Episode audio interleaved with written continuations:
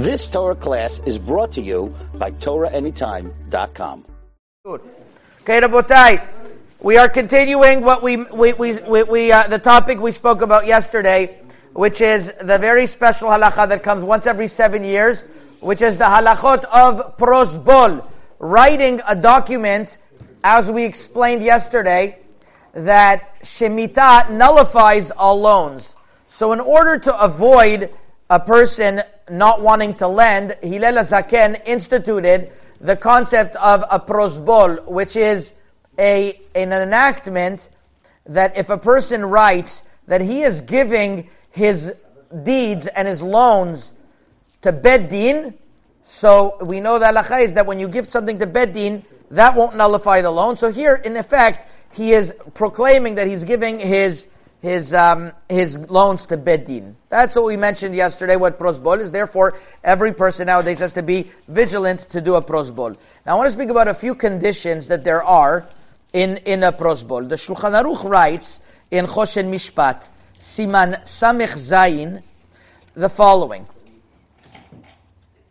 En kotvin. You could only you should only write a prosbol with a bedin that is um, uh, that, that is important, and this is the language of the of, of the Shulchan Aruch.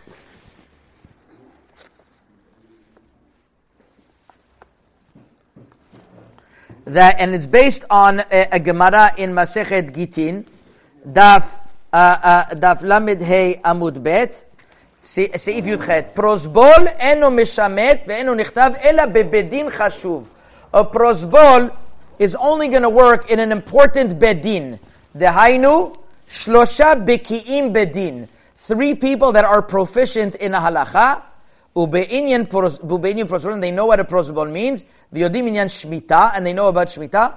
And listen to the, the next concept. V'himchum rabim alem be'otah and the people of the city appointed them. That means they gave them, they vested in them power. It's not three people who get up and say, hey, we'll be a bedin and we will take care of the Shemitah for you. According to the opinion of the Rambam, which is the Shulchan Aruch, they have to be a real bedin. Now the Rambam adds on another condition.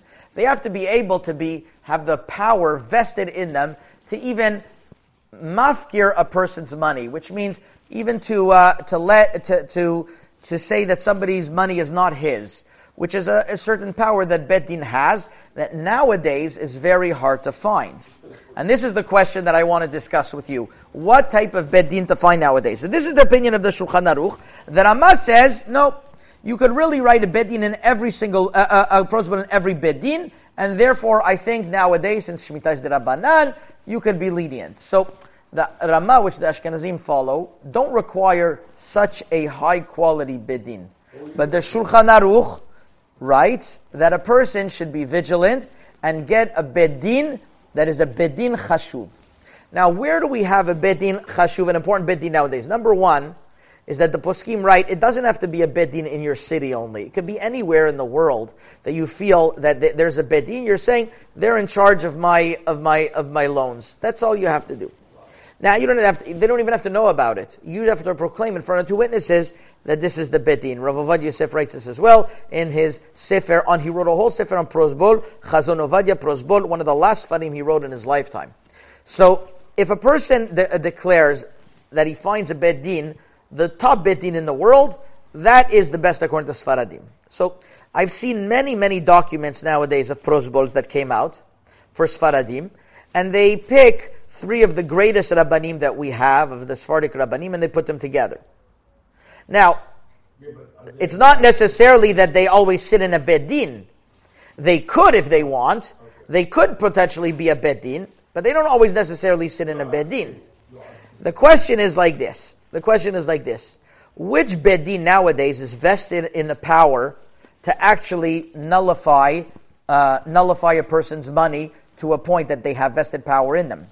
Most Bate Dinim in America, for sure in America, are only vested in power of arbitration. That means if both sides agree that they want to arbitrate and they sign a document, then the Bedin has some type of power. And even in Israel, they don't give the Badinim absolute power unless people also choose to arbitrate.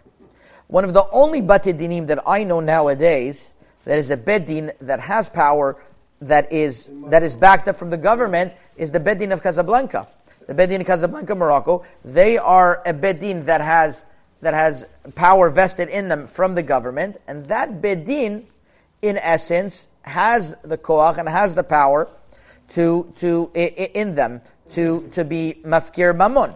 So they have they have they have dayanim nowadays, Chacham Yisrael and others. So uh, a good friend of mine, his name is Rabbi Yosef Peretz from Panama. He suggested that the prosbolim should be done specifically through the Beddin of Morocco because they have a very strong koach. Now the counter argument, the counter argument against this is that the the Beddin, the Shulchan Aruch writes, it has to be himchum rabim alem beoto They have to, the people in the city have to gather and appoint them. Here, the city gathered and chose a representative who chose them, but it's not necessarily that that that they were that they were appointed because of their um, of, of everybody said we want you to be dayanim. It, it might have worked that way, like um, through a few steps, but it definitely wasn't the it wasn't definitely the the uh, it wasn't definitely the the original um, the, the original uh, Hishtalshelut HaDevarim, how it happened. I actually spoke to uh, HaGaon Rav Shlomo Miller about this a few days ago, and his opinion was that a bedin cannot be something that three people randomly think that they can make themselves a bedin. It has to be a bedin that people are mitchashev with, people are are mindful and consider as a bedin that they have to listen to. That's what gives koach to a bedin, which is, by the way, a very important lesson when we undermine Beddin, we're not doing ourselves any favor because all we're saying is that we are, we are, we are lessening their power. So Al Panim, it's a very good suggestion. Uh, according to Rav Yosef Peretz, he has a very good suggestion of doing the Beddin of Casablanca. Others, they take a, an important Beddin wherever they want in Israel or, or they, or they ever, I don't know. I don't think so. Uh, they, they, they, they, they uh, beddin wherever they, they, they can in the world that they think that they have a power, that they are respected, a very well respected beddin. But a random beddin that, that people don't really listen to, or they're not really a beddin that always sits, or according to the Shulchan Aruch, is something problematic. Now, the Shulchan Aruch, uh, as I mentioned yesterday, the Beddin in certain countries was very, very, um, the prosbol in certain countries was very, very um, uh, well kept. As I mentioned in Morocco, they had um, they, they, had many many hundreds of shtarot that we have documented how they what type of nusach they wrote in their in their in their um, in their prosbol. One of the uh, one of the things that, that, that was mentioned is that it doesn't have to be in the same city. A lot of times, the person from one city, from the city of Saleh, did for the city of Marrakesh. Another in, uh, interesting thing is how many witnesses do you have to have to the um, to, to, to, to, the prosbol? So the Shulchan Aruch writes that as long as it's um, uh, the Shulchan Aruch writes that you don't necessarily have to have um, uh, to do it in front of a beddin, even if you do it in front of, uh, he writes, three people, and some say two people. So interesting. Usually you'd only need two witnesses, two kosher witnesses. Here says three or two. So in Morocco, they actually were careful to say trebi gutlat, which means that in front of three, but two people signed. Most nowadays they don't follow this; they follow the more lenient opinion just to do it in front of two witnesses.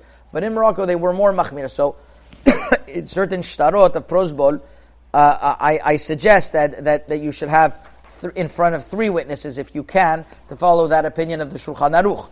To be lenient on two is also okay. I'm just saying to follow that opinion would be nice. Another uh, another uh, thing that we found in the prosbolim in Morocco was that not only loans they they wrote in, they also wrote tiviot claims.